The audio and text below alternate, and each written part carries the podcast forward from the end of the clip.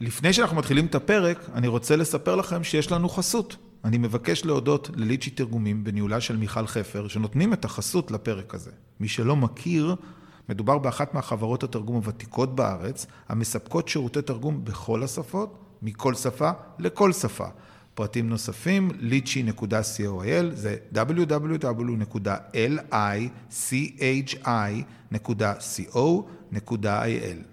יאללה, מתחילים.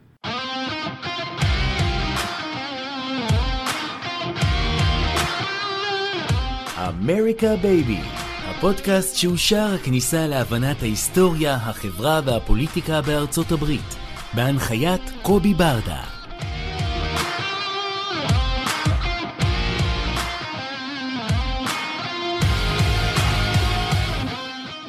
שלום לכם, בפרק 5 התעסקנו כיצד הוקמה שדולת אייפאק וכיצד למעשה עבר בפעם הראשונה החוק להעברת אה, כספים לישראל, חוק הסיוע הכלכלי. בפרק הזה ננסה להתמקד קצת יותר, לרדת לעומקם של דברים על הקמתה של השדולה, האופן שבו היא פעלה, הדרך שבה היא הוציאה החוצה את הדרך לעשות את כל המהלך הזה, בכלל מהי שדולה.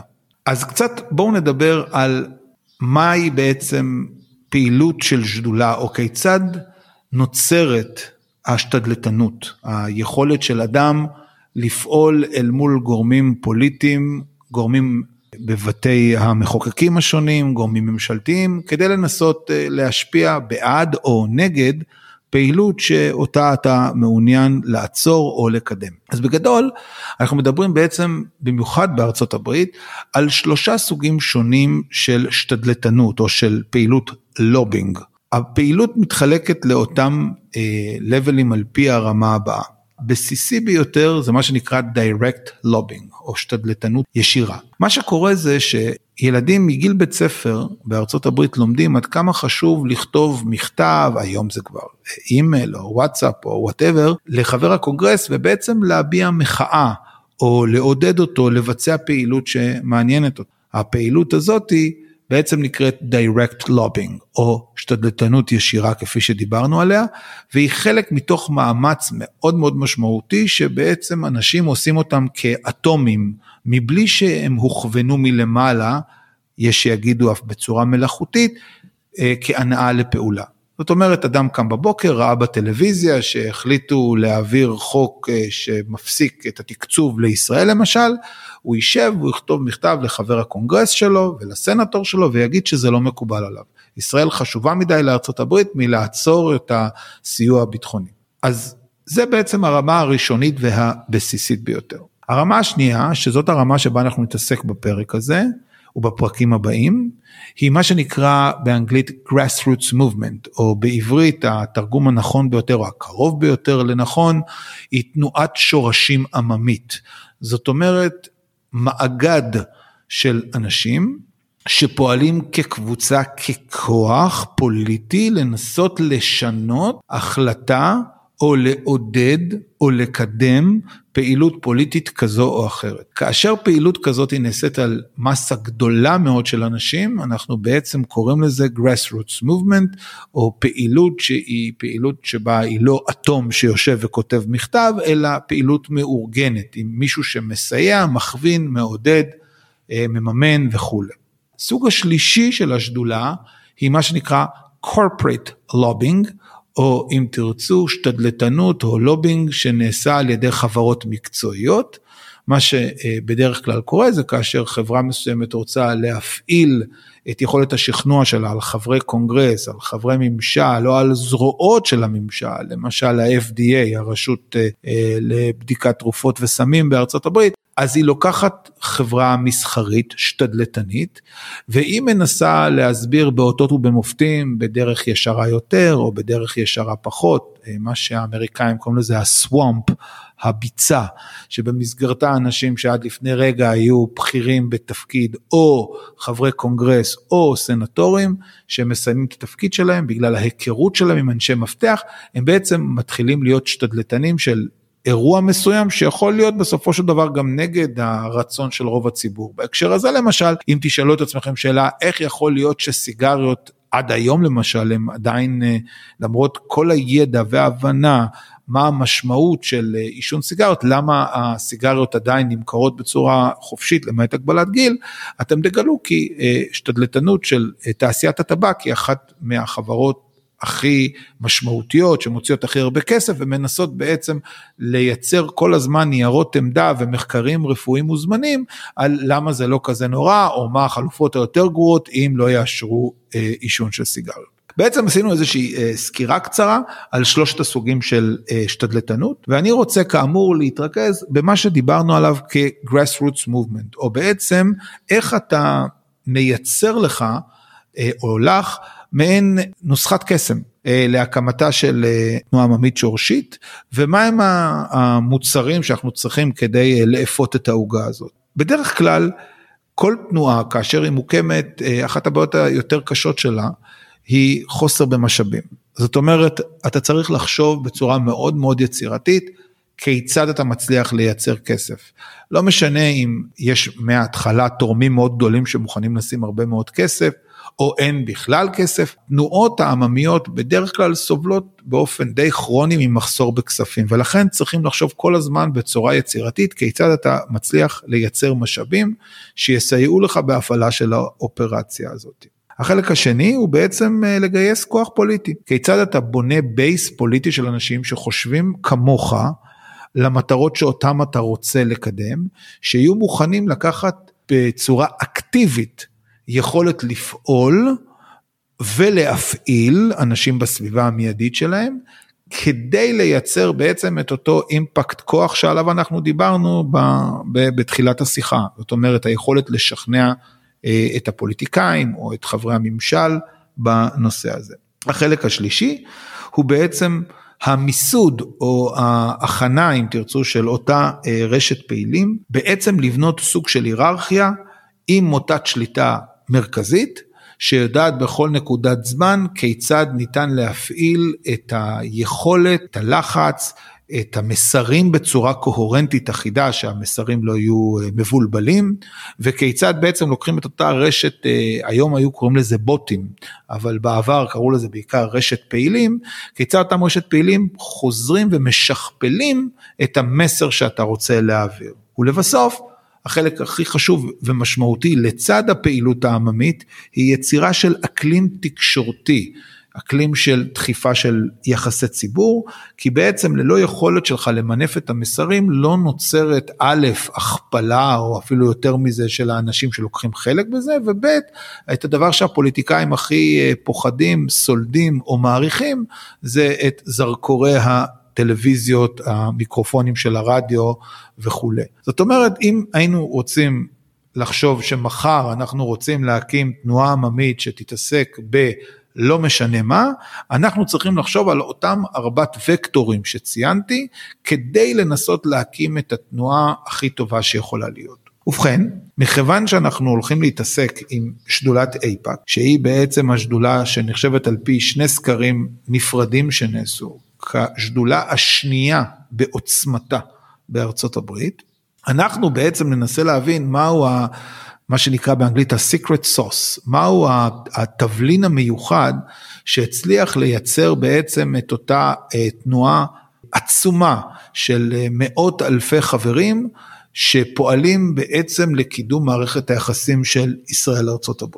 כדי להבין את זה, בעצם, וזה חלק מתוך תהליך המחקר שעשיתי, בדקתי המון תורות ניהול, והתורת ניהול שהכי התאימה למה שאנחנו תכף נדבר עליו, היא בעצם תיאוריית הניהול של מודל הפירמידה ההפוכה של נורדסטום, שפותחה על ידי ספקטור ומקארתי בשנת 1996.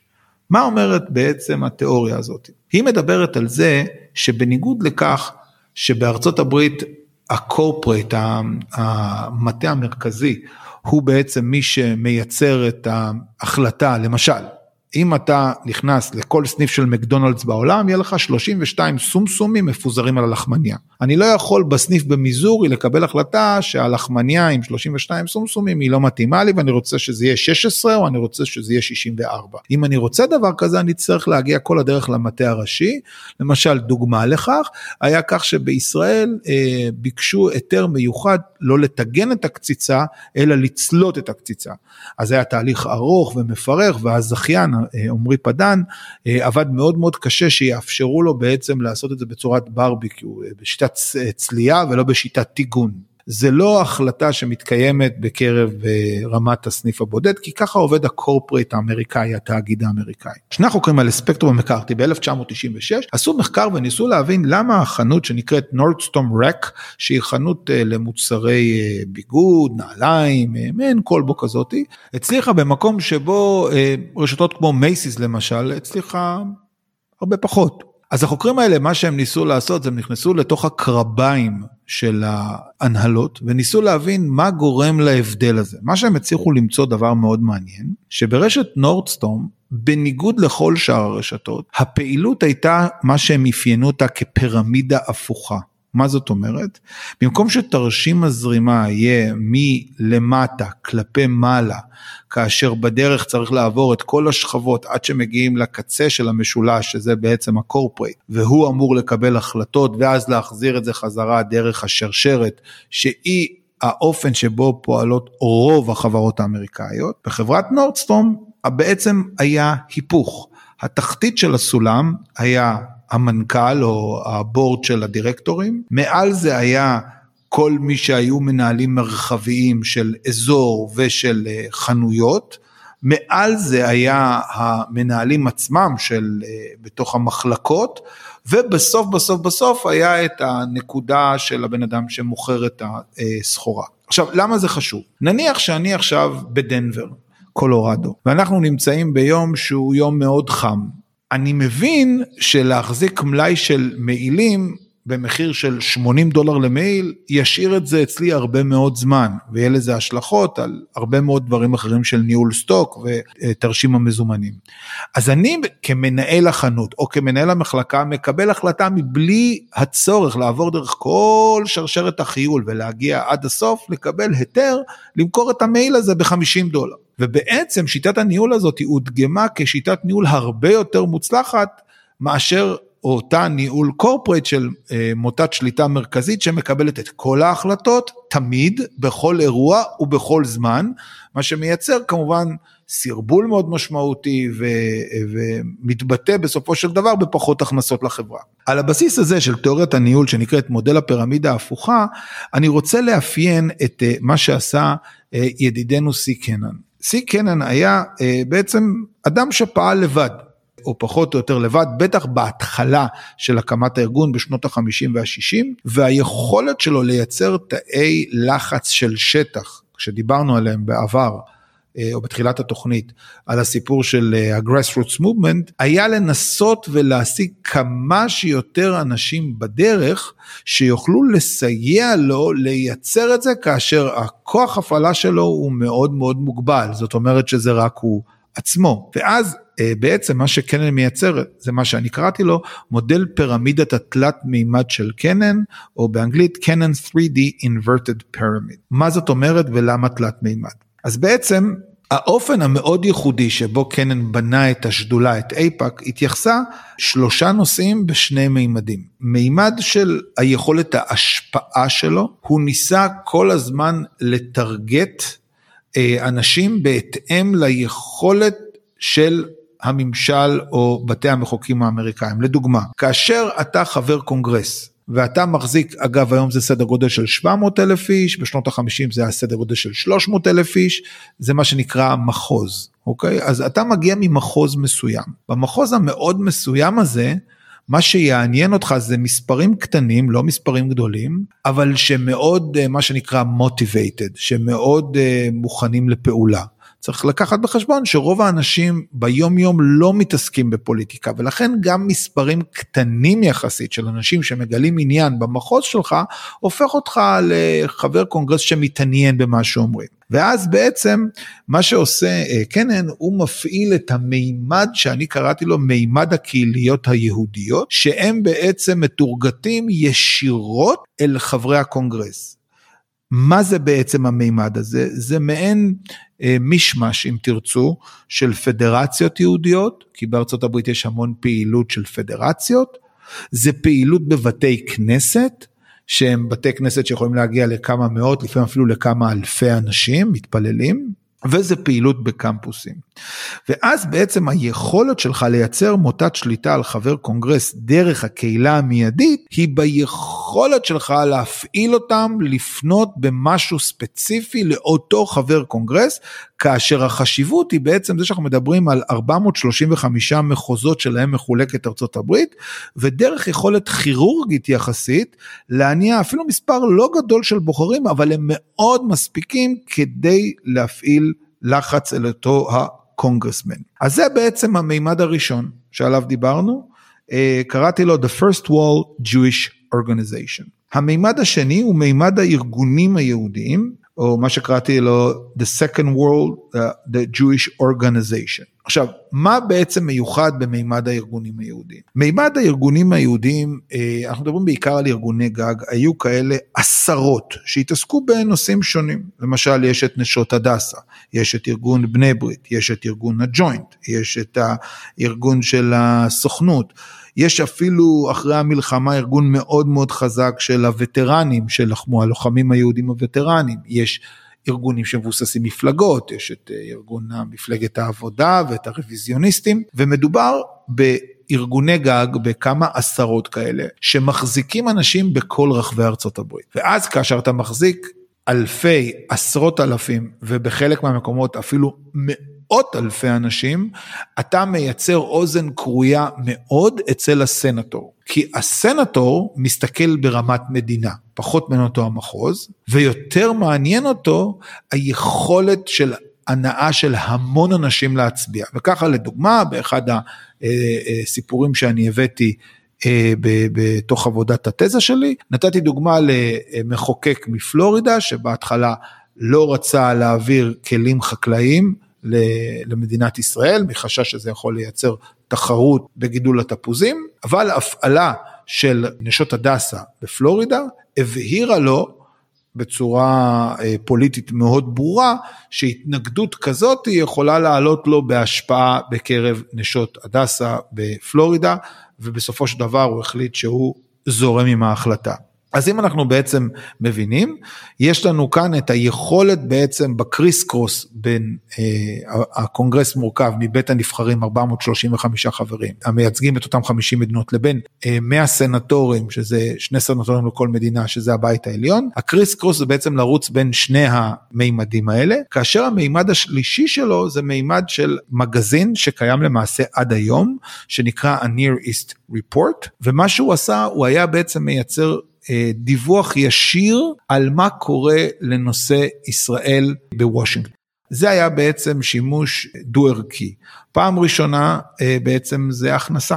אה, ככה הוא בעצם הצליח לפרנס את הארגון. אנשים אה, רכשו את העיתון הזה שהיה יוצא אליהם, כי באותה תקופה, שנות ה-50, 60, 70, קשורת וההתעסקות בנושא ישראל לא הייתה אינטנסיבית, ולכן בעצם הקמה של מודל שכזה הוא הצליח לייצר עניין אצל יהודים שרצו לקרוא מה קורה, ומהצד השני, הוא בעצם מצליח לייצר איזשהו דרך לקיים את הארגון. אלה שלושת הקירות שבעצם הצליחו לייצר את המודל של הפירמידה התלת מימד, שבמסגרתה הוא היה מניע אנשים לפעולה. עכשיו, צריך להבין משהו, המודל הזה מייצר בעצם סוג של משהו שלא היה קיים כדוגמתו. זוהי השדולה הראשונה אי פעם שמוקמת להידוק יחסים בין מדינות. כפי שאמרתי בפרק הקודם, הדרך של קנן אה, לטרגט את הסיפור הזה היה להגיד אנחנו עובדים כאזרחים אמריקאים להשפיע על המחוקקים האמריקאים ולא בהכרח על אה, משרד החוץ האמריקאי, או אם משפיעים על משרד החוץ האמריקאי זה דרך חברי קונגרס. והיכולת הזאת לבנות את המתווה הייחודי הזה, שאנחנו תכף נשמע דוגמה מאוד משמעותית אחת לאיך הנושא הזה קרה, הייתה בעצם סטארט-אפ אם תרצו. זו הייתה הפעם הראשונה אי פעם שהוצג מודל שכזה, ששוכפל מאז לעוד הרבה מאוד ארגונים, למעשה רק לפני כשנתיים הפלסטינאים הקימו ארגון מאוד דומה לארגון של אייפאק באותה מתודולוגיה, באותה תפיסת הפעלה, באותו הכל, 50 או 60 שנה אחרי שהוקמה אייפאק. אז זה כאילו רק כדי שנבין, וכמובן עוד אה, ארגונים ששואפים להשפיע דרך, כמו שאמרתי, ה grassroots, לא דרך ה corporate, כי משנות ה-50 ערבים או המדינות המוסלמיות מנסות אה, להביא את החברות לובי הכי טובות שאפשר, לשלם כמה שיותר כסף וזה לא כל כך עוזר להם, או בטח שזה לא עוזר להם, כמו שאייפאק הצליחה לייצר את המומנטום שלה. בואו ניקח דוגמה אחת מייצגת, אה, יש כאלה עשרות דוגמאות, אבל הדוגמה הזאת היא דוגמה מאוד חשובה להבין את הדאפה פעולה של קנן, איך הוא בעצם התעסק איתה. ואז בעצם אנחנו יכולים לראות את אחד המשברים הכי חמורים שהיו אה, בשעתו, וזה הדרישה של הנשיא אייק אייזנהאואר מבן גוריון, אחרי מבצע קדש, לסגת בצורה מושלמת ממה שנכבש בסיני. עכשיו בן גוריון אמר אני מוכן לסגת, אבל הדרישה שלי היא אני רוצה לקבל מכתב ערבויות אה, של האמריקאים שיאפשר לי חופש שיט במפרץ סואץ. אלא מאי? האמריקאים, אייזנהאואר שנבחר בינואר 57 הוא נכנס לתפקיד, הנשיא שקיבל הכי הרבה אלקטורים כמעט כל המדינות בארצות הברית, זאת אומרת הוא מגיע בשיא כוחו, בפריים כוח, והוא הציג את הדוקטרינה שלו. הדוקטרינה שלו מאוד ברורה. בהערת אה, אגב אני אגיד שאייזנהאואר היה הנשיא הכי בעייתי למדינת ישראל מאז הקמתה של המדינה. אייזנהאואר רוצה לעשות שני דברים, אחד הוא צריך מאוד את הנפט.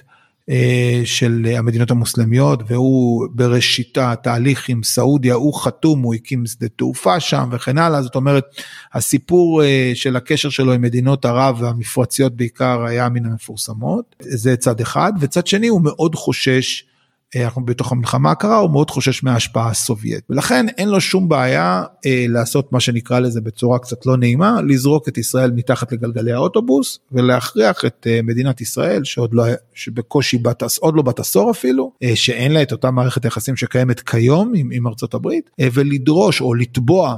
בריאיון אה, שהוא נתן שבה הוא הציג את הדוקטרינת אייזנהאואר שבוע לפני ההכתרה שלו ודרישה חד משמעית מבן גוריון לסגת. בן גוריון כמובן שלא הסכים אבל היכולת העמידה שלו מול האירוע הזה הייתה יחסית מוגבלת. מה עושה סי קנן מאחורי הקלעים וזה חלק מתוך המחקר שבעצם כתבתי ומאמר שניתן לקרוא אה, של אוניברסיטת אריאל הוא פועל בעצם בצורה של יצירת תאי שטח, אני לא אגיד את המילה מדומיינים, כי בכל זאת אנשים עשו את זה, אבל בטח בצורה כזאת שמייצרת איזושהי הבנה או תודעה שאיננה אמיתית. למה הכוונה? לשיא קנן היה רשימה של כאלף משפיענים. כמו שאמרתי בקריס קרוס, חלק מהם אה, מיועדים כרבי של בית כנסת וחלק מהם זה הנציגה של אה, הדסה בפלורידה. אוקיי? זמן נתון, כאשר היה צריך יום פקודה,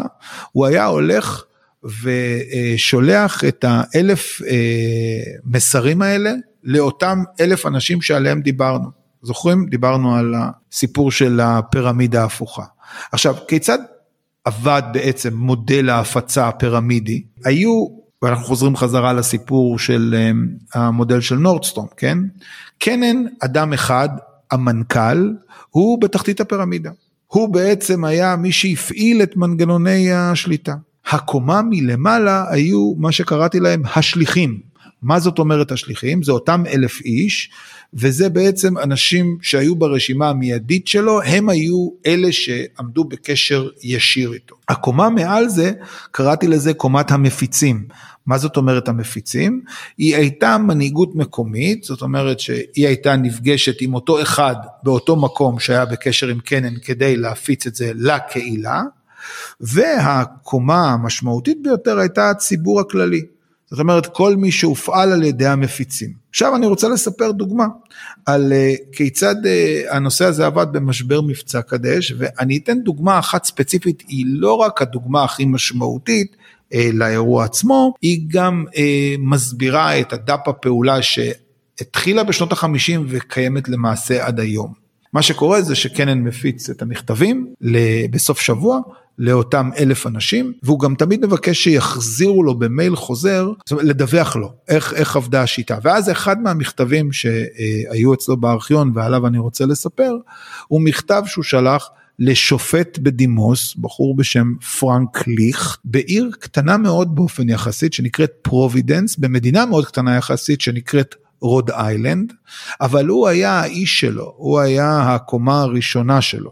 בסדר? הוא היה השליח, והשליח מקבל ביום שישי מכתב שאומר חייבים להפעיל לחץ על הממשל האמריקאי ועל חבר הקונגרס והסנטור שלכם. עכשיו צריך להבין, הדרך שבה נבחרים אה, חברי קונגרס או סנטורים לוועדות היא מוטת מה שנקרא seniority, זאת אומרת ככל שאתה יותר ותיק, ככה היכולת שלך להגיע לוועדות יותר נחשבות. ורצה הגורל שבאותה תקופה, מי שהיה יושב ראש ועדת החוץ היה סנטור בשם אוריין, שהוא היה הסנטור אה, של מדינת רוד איילנד. ותחשבו על הסיטואציה שמקבל פרנק ליכט ביום שישי את ההודעה שלו, הוא חלק מרשימת תפוצה של אלף אנשים, והוא מזמן באופן דחוף ל country club ביום שבת, מגיעים 74 אנשים. אותם 74 אנשים הם המפיצים, והוא מספר להם על הצורך המיידי לכתוב מכתב אה, לממשל האמריקאי, במקרה שלהם גם לסנטור אוריין, ואז ביום ראשון מגיעים Western Union, זה כמו הדואר שלנו, 1,184 אנשים ששולחים טלגרמה לסנטור אוריון, שאומר אנחנו לא מוכנים להפעיל לחץ על בן גוריון, תיתנו לו את המכתב הזה כדי שיהיה לו חופשיות. עכשיו, לא יודע מי מכם שמאזין לפרק יצא לו לעבוד אי פעם בלשכה של חבר כנסת, אני עבדתי אצל כמה חברי כנסת, כאשר אתה פותח את הדלת ביום שני ונופלים עליך 1184 מברקים שאומרים לך אתה לא תעשה את זה, אתה מאזין היטב למסר הזה. אוקיי? עכשיו תקחו את הסיפור הזה, תכפילו אותו כפול אלף, תייצרו לכם זירה דמיונית שבה יש איזשהו נתק בין סנטורים לסנטורים, או בין חברי קונגרס לחברי קונגרס, כל אחד מהם מקבל תמונה משל עצמו במעין אה, מבצע גרילה. דבר היחיד שמעניין אותו בסוף השבוע הזה זה אל תעשה ככה לישראל או כן תעשה ככה לישראל. זה הרי בפני עצמו מייצר טריגר עצום אה, לשלב את החשיבות של ישראל, כי אם זה מה שמעניין את הבוחרים שלך, זה חייב לעניין גם אותך. מה התוצאה של הסיפור הזה? בסופו של דבר, בן גוריון מקבל בחודש מרץ מכתב ערבויות מהנשיא האמריקאי שמספיק אה, כמעט עשור, עד מלחמת ששת הימים, בניגוד לעמדה הראשונית של הנשיא, פשוט הלחץ שהפעילו עליו חברי הקונגרס והסנטורים הגיע לנקודה של רתיחה, שבמסגרתה הוא הבין שאין לו אלא לוותר ולתת לבן גוריון את מה שהוא רצה. עכשיו, זה אנחנו מדברים על אירוע בשנות החמישים, כמעט בלתי נתפס. היכולת הזאת של הפעלת גייסות של אנשים, אני מדבר על עשרות אלפי אנשים בתקופה שבה הטכנולוגיית משלוח היא מאוד מאוד פרימיטיבית, וזה מתחיל לייצר תודעה של חשיבות של ארגון. וככה, בשנת 1960 מחליט קנן לעשות בפעם הראשונה את יכולת של גיוס אנשים לכנס פוליטי. בואו נאזין על ההחלטה שלו כיצד הוא רצה להקים את ועידת אייפאק בשנת 1960. I said, it seems to me that we should really be going to Washington and that instead of sitting here in New York and talking about these things, why don't we make a determined effort, all of us go to Washington, and that was in 1960. 45 people came to our first policy conference. אם כן, שנות ה-60 הופכות להיות שנים דרמטיות עבור הארגון הצעיר יחסית, ובמהלך אותה תקופה אנחנו רואים שהיכולת של אה, קנן להביא את הכוח הפוליטי הזה מתחיל להיות מומר להישגים משמעותיים עבור מדינת ישראל. ככה למשל הראשונה. בשנת 1963 ארצות הברית מעבירה את סוללות טילי ההוק שזה נשק הגנתי, נשק נגד מטוסים, ומי שעושה את זה, או מי שמודיע את זה, זה אה, פקיד במשרד ההגנה, בחור בשם פלדמן, שעושה את זה איפה? בכנס הזה שעליו דיברנו, בשנת 1963, כנס אייפאק. זאת אומרת, אנחנו בפעם הראשונה רואים ליפוף, כריכה, בין היכולת ייצור של הכוח הפוליטי להמרה של לחץ על הממשל ומשלוח של כלי נשק לישראל. פעם הבאה שאנחנו רואים את זה בהמשך שנות ה-60 זה היה אחרי המשבר עם הצרפתים והפסקת אספקת המטוסים של המיראז' בעקבות נסיבות הפריצה של מלחמת ששת הימים. ושם אנחנו רואים איך אייפאק פועלת בצורה מאוד מאוד משמעותית לעשות את מה שלימים יהפוך להיות כמובן הדבר המובן בהחלט בעינינו וזה תביעה לספק 50 מטוסי פאנטום לישראל. עכשיו, אנחנו יודעים היום מהארכיון של הנשיא ג'ונסון שהוא ממש מבקש מקנן שיופעל עליו לחץ של חברי קונגרס, הם היו חברים טובים, היו מכרים, והוא מבקש להפעיל את הגייסות כדי שיהיה לחץ עליו ובסופו של דבר מעבירים, או זה היה בפעם הראשונה שבה הועברו מטוסים אמריקאים, נשק התקפי לראשונה שמועבר בשנות ה-60. הנושא הזה מתחיל לעורר דאגה בקרב אנשים שלא אוהבים את ישראל. אחד מהם זה הסנטור פול, פולברייט, שהוא סנטור אנטישמי, שונא יהודים בצורה קיצונית. אגב, נורא מצחיק שמלגת פולברייט ששולחת אה, אנשים ללמוד בארצות הברית, ביניהם גם כמובן ישראלים, נעשתה על ידי אותו סנטור פולברייט ביושבו אה, בתפקיד של יושב ראש ועדת החוץ וביטחון של הסנאט האמריקאי, והוא מחליט לעשות שימוע כך שאייפאק פועלת בניגוד לחוק הפרה, שזה חוק הסוכנים הזרים. חוק הסוכנים הזרים, עליהם דיברנו בפרק הקודם, שאנחנו זוכרים איך הוקמה אה, השדולה בצורה כזאת שהיא לא תהיה זרוע של ממשלת ישראל אלא זרוע עצמאית, הייתה החקירה המשמעותית ביותר והדרמטית ביותר כי בסופו של דבר למרות שויקב לעשות ענבים ויעש באושים אז ההפך בהקשר הזה הוא מגיע ומייצר בעצם ברכה כי התהליך הזה ב-1963 שהוא עושה לחקור האם השדולה עברה על חוק הפרה בעצם מחייב לתת תעודת כשרות.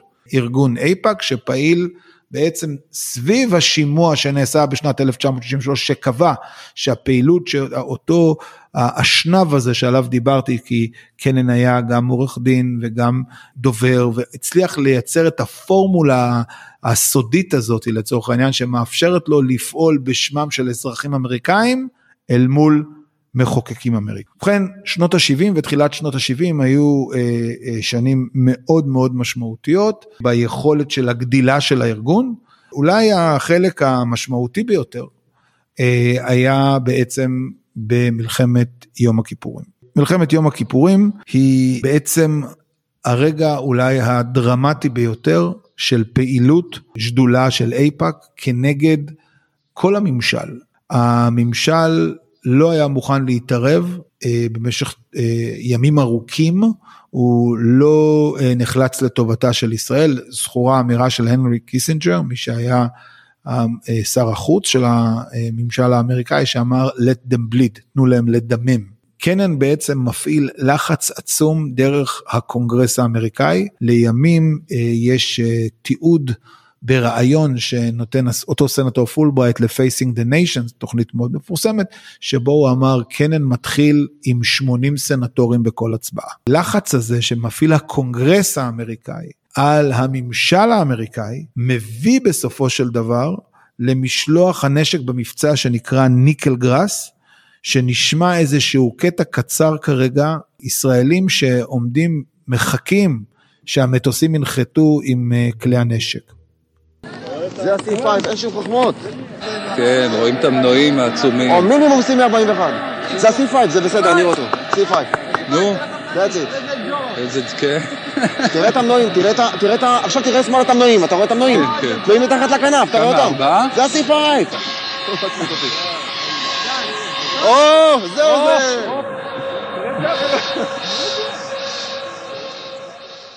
החשיבות של קנן היא לא רק באספקה של נשק, גם חשוב להזכיר שבסופו של דבר בסוף מלחמת יום הכיפורים, כסף, התמיכה הכספית שמעבירה ארצות הברית לישראל אה, עולה ל-2.2 מיליארד דולר, והסכום הזה לאורך השנים רק הולך וגדל, ארצות אה, הברית הופכת להיות אה, המדינה שמעתירה את הסכום הגדול ביותר של כסף אי פעם בהיסטוריה של ישראל וכמובן אה, ישראל היא מקבלת את הסכום הכסף הגדול ביותר כל המדינות שלהם הברית מסייעת בסיוע החוץ כיום אגב ההסכם שנחתם בתקופת אובמה והתחיל ב-2018 עד 2028, מדבר על 38 מיליארד דולר לעשור, שזה 3.8 מיליארד דולר מדי שנה.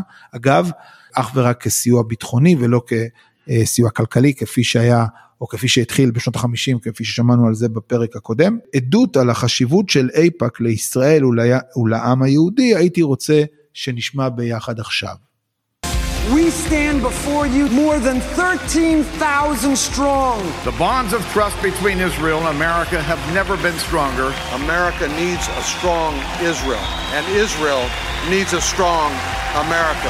Good to see so many friends, all 14,000 of you.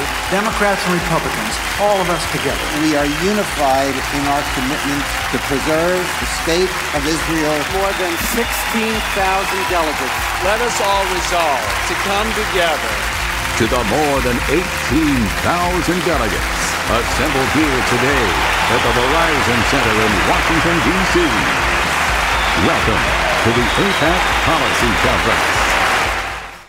אם כן, ב-1974 מסיים קנן את תפקידו כמנכ"ל הארגון, הוא יישאר עוד שנתיים כיושב ראש הארגון, אה, אחרי זה הוא יפרוש ויחליף אותו מוריס עמיחי, אה, שנפטר אגב לפני כשלושה חודשים, קנן עצמו נפטר בשנת 1988, ובעצם היכולת הזאת לפתח אצל אייפאק מצד אחד, וזה מה ש...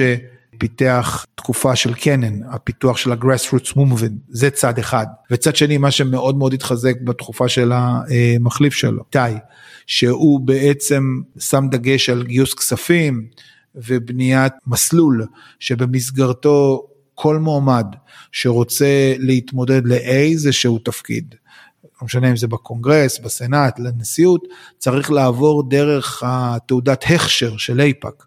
ולכן הפך להיות, אה, גם אם אתה מתמודד למחוז השלישי ביוטה, שזה רק מורמונים ואין אפילו יהודי אחד, אתה תמצא על הפלטפורמה של אותו חבר קונגרס את החשיבות של ישראל אה, לצורך אה, קיומו של המחוז השלישי של יוטה. יכולת הזאת היא ללפף מצד אחד אנשים, קהל, כוח עצום, ומצד שני כסף, זה מה שהביא את ה sound bites שתכף נשמע של שורה של נשיאים שעשו את כל מה שהם יכולים לעשות כדי לעמוד בפני אפא"ק ולספר עד כמה הם מעריכים ומעריצים את הקשר של ישראל וארצות הברית. בואו נשמע ביחד.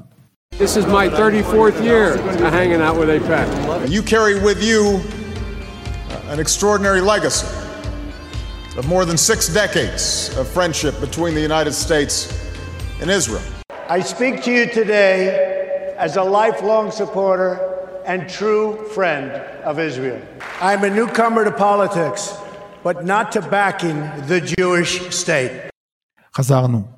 אבל לא רק הנשיאים האמריקאים הם ממש, ממש, ממש נותנים דעתם למה שאייפאק אומר, עושה ומקדם, גם ראשי ממשלות לאורך כל התקופות ב-50-60 שנה האחרונות התייחסו לנושא הזה. בואו נאזין כעת לכמה מראשי הממשלות והאופן שבו הם את הקשר של ישראל וארצות הברית. בואו נשמע ביחד. In Hebrew we say, Eipa, Kol HaKavod. Your activities are essential, and I am sure the same spirit and partnership will lead us in the future. My first APAC conference as the Prime Minister of Israel. APAC's continued support is more important now than ever before. חזרנו. אם כן, מהו הארגון הזה APAC היום? כיום אנחנו מדברים על מעל 18 אלף משתתפים שמגיעים לכנסים של אייפאק שנעצרו בגלל הקורונה, ארגון בעל עוצמות אדירות, ארגון שבקמפיין האחרון החליט לשים יותר דגש על כסף מאשר על כוח אדם, והצליח ב-12 אה, זירות שונות של קרבות לתעדף 11 מועמדים דמוקרטיים שהיו בעד ישראל והפסידו למעשה רק במחוז אחד, גברת בשם סאמר לי, אה, במחוז ה-14 של פנסילבניה, שמיידית אגב מהרגע שנכנסה הפכה להיות אנטי ישראל והצטרפה לסקווד, שזה סיפור אחר שאנחנו נדבר עליו בהמשך. ובעצם אייפאק עד היום מאוד מאוד מאוד דומיננטית בניהול מערכת היחסים בין ישראל לארצות הברית.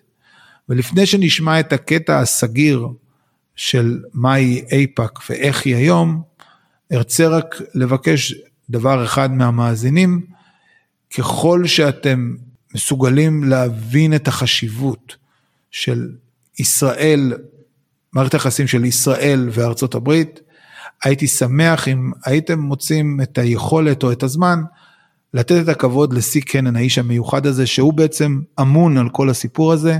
עיריית נתניה הצליחה את שמו ברחוב, בעצם הרחוב שמוביל לאיצטדיון בנתניה, מי שנכנס אה, ימינה מכביש החוף, ואז צריך לפנות שמאלה לאיצטדיון, אה, איפה שהיום זה בית סלקום, וקרא את הרחוב על שמו, רחוב סי קנן. אז אם יצא לכם כשאתם בדרך למשחק באיצטדיון היהלום לעבור דרך הרחוב, תיזכרו לרגע בחשיבותו של האיש הטוב הזה, שעשה כל כך הרבה למען פיתוח מערכת היחסים בין ישראל לארצות הברית. נאזין כרגע לסגיר. To the more than 18,000 delegates assembled here today at the Verizon Center in Washington, D.C. Welcome to the APAC Policy Conference. תודה רבה שהאזנתם לנו, ניפגש בפרק הבא. תודה רבה שהאזנתם לפרק הזה. אתם יכולים למצוא אותנו בכל האפליקציות של הפודקאסטים, דוגמת ספוטיפיי, אפל, גוגל פודקאסט ועוד. ושוב, המון תודה לליצ'י תרגומים בהנהלת מיכל חפר, בית לשירותי תרגום בכל השפות על חסותם לפרק זה, שניתן למצוא באתר lichy.coil, זה www.lichi.co.il. תודה מיוחדת לחברת הפודקסייה בניהולו של שלום סיונוב על הפקת הפודקאסט הזה. נתראה בפרק הבא.